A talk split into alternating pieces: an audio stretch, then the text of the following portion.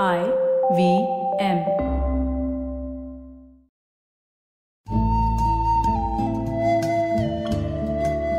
IVM के Hindi travel podcast टेढ़े मेढ़े रास्तों पर आपका स्वागत है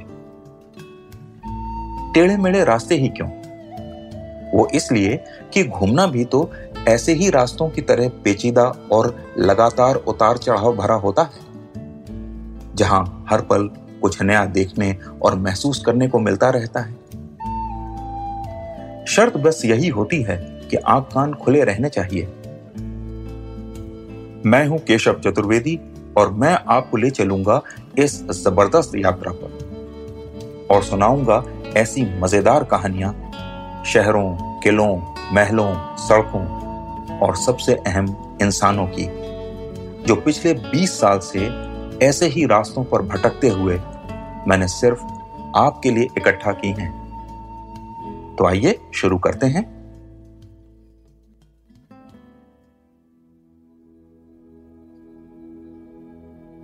हिप्पी आंदोलन की शुरुआत करने वाले एलन गिंसबर्ग को बड़ा गुमान था कि उन्होंने दुनिया को कोई बड़ी नायाब सी सोच दी है।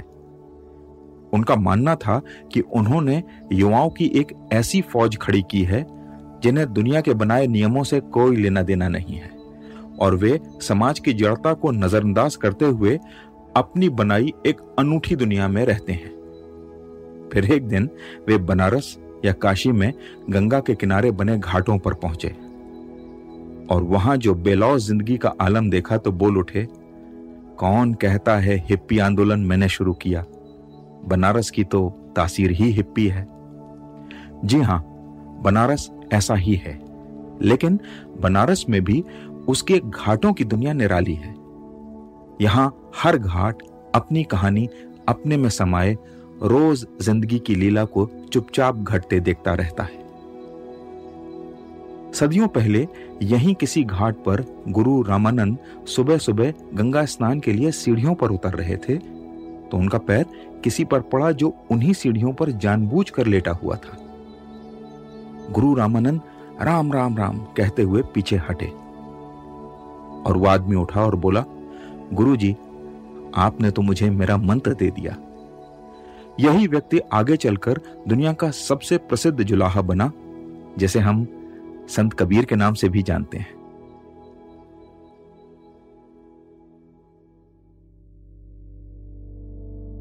जहाँ कबीर को अपने गुरु घाट पर मिले, वहीं भगवान बुद्ध को यहाँ तिरस्कार मिला। कहते हैं, ज्ञान प्राप्ति के बाद वे बनारस आए अपना प्रवचन करने। क्योंकि बनारस तब ज्ञान और शास्त्रार्थ का केंद्र था। लेकिन आज से ढाई हज़ार साल पहले घाट के पंडों और ब्राह्मणों ने उनसे शास्त्रार्थ करने से मना कर दिया। उनकी बात तक सुनने को तैयार नहीं थे। भगवान बुद्ध को हार कर काशी से कुछ दूर जाके सारनाथ में अपना प्रवचन देना पड़ा। ऐसा नहीं कि पक्के घाट दूसरी नदियों के किनारे नहीं बने। लेकिन अपने वैभव और चहल पहल में उनमें से कोई भी बनारस के आसपास नहीं ठहरता। यहाँ करीब 88 घाट हैं, पर दशाश्वमेध घाट सबसे महत्वपूर्ण है। काशी विश्वनाथ मंदिर के पास बने इस घाट पर ही हर दिन सबसे ज़्यादा भीड़ रहती है। पंडे, श्रद्धालु, बाबा, भक्त, हलवाई पान वाले नाई और पर्यटक सब एक सैलाब की तरह सुबह चार बजे से यहाँ जमावड़ा जमाने लगते हैं। जब तक सूरज की पहली किरण नदी और घाट पर पड़ने का समय होता है, तब तक घाट की स्थिति मेले जैसी हो चुकी होती है। बचपन में मैं जब काशी में रहता था और दशाश्वमेध घाट पर नहाने जाता था तो सीढ़ियों से उतरते समय एक दीवार से पीपल का पेड़ निकला दिखाई देता था। उसकी जड़ें दीवार में एक पैटर्न बनाती थीं। और ये अपने आप में किसी कलाकृति से कम नहीं लगता था। मेरे पिता मुझे कहानी सुनाते कि दशाश्वमेध घाट का मतलब है दस अश्वमेध।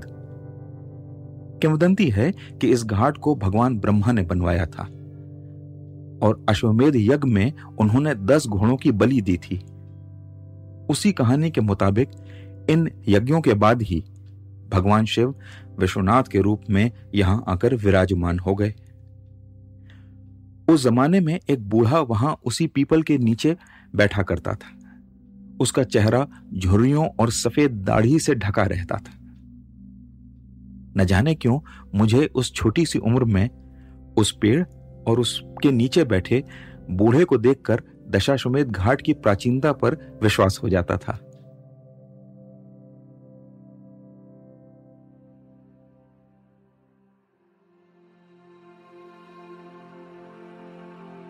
दशाश्वमेध घाट के बाएँ हाथ, मणिकर्णिका और हरिश्चंद घाट हैं।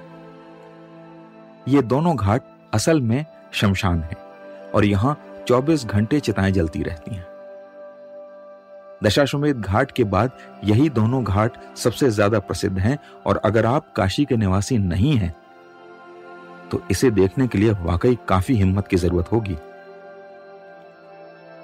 जहाँ तक इन घाटों पर मृत्यु का अटल सत्य दिखाई देता है। वहीं अस्सी घाट पर जीवन का उल्लास बिखरा दिखाई देता है। अस्सी घाट असल में काशी से निकलने वाली दो नदियों के बीच में बना हुआ है। एक नदी है असी और दूसरी है वरुणा। माना जाता है कि इन दोनों नदियों के बीच अगर कोई अपना जीवन त्यागे तो उसे सीधा स्वर्ग मिलता है। यहाँ मौजूद संकट मोचन हनुमान मंदिर खुद गोस्वामी तुलसीदास जी ने बनवाया था। उनकी रामचरितमानस तो हम आज भी पढ़ते हैं। यहाँ अस्सी घाट पर एक चाय वाला भी बैठता है। शहर भर के विद्वान, मस्तमौला लोग शाम को उसके यहाँ जुड़ते हैं और यह उनका अड्डा बन जाता है। इसी घाट पर होली के दिन एक कवि सम्मेलन भी होता है जिसमें शहर के बड़े बड़े लोग आते हैं। और होली के हुड़दंग की परंपरा में जमकर बेहूदी कविताएँ करते हर किसी को, हर किसी के बारे में कुछ भी कह देने का हक होता है। बस, शर्त यह है, उसे अपने शब्द एक कविता या शायरी के रूप में प्रस्तुत करने होंगे। उस दिन जो कहा सुना जाता है, उसे लोग वहीं छोड़ देते हैं। कोई उनकी बात का बुरा नहीं मानता, कोई मनमुटाव नहीं होता। बनारस के इन घाटों पर पूरे शहर से लोग सुबह से लेकर रात तक आते रहते हैं। कुछ नहाने, कुछ फुर्सत ढूँढने, कुछ शांति खोजने, कुछ बस यहाँ की ऊर्जा में डूब जाने के लिए। बनारस के घाट कुछ मायने में समुद्र के तट की तरह हैं। एक ऐसा स्पंज जो शहर की सकरी गलियों में रहने वाले लाखों लोगों के तनाव, नाराज़गी, परेशानी और घबराहट सोख लेते हैं। और बदले में चेहरे पे मुस्कान और एक बेफिक्री देते हैं, जैसे हम बनारस की मस्ती के नाम से जानते हैं। तो आज टेढ़े मेढ़े रास्तों का सफ़र इसी मील के पत्थर पर खत्म होता है। अगली कड़ी में फिर किस्सों के किसी नए मोड़ पर मिलेंगे और वहाँ से फिर नए मील के पत्थर तक साथ चलेंगे।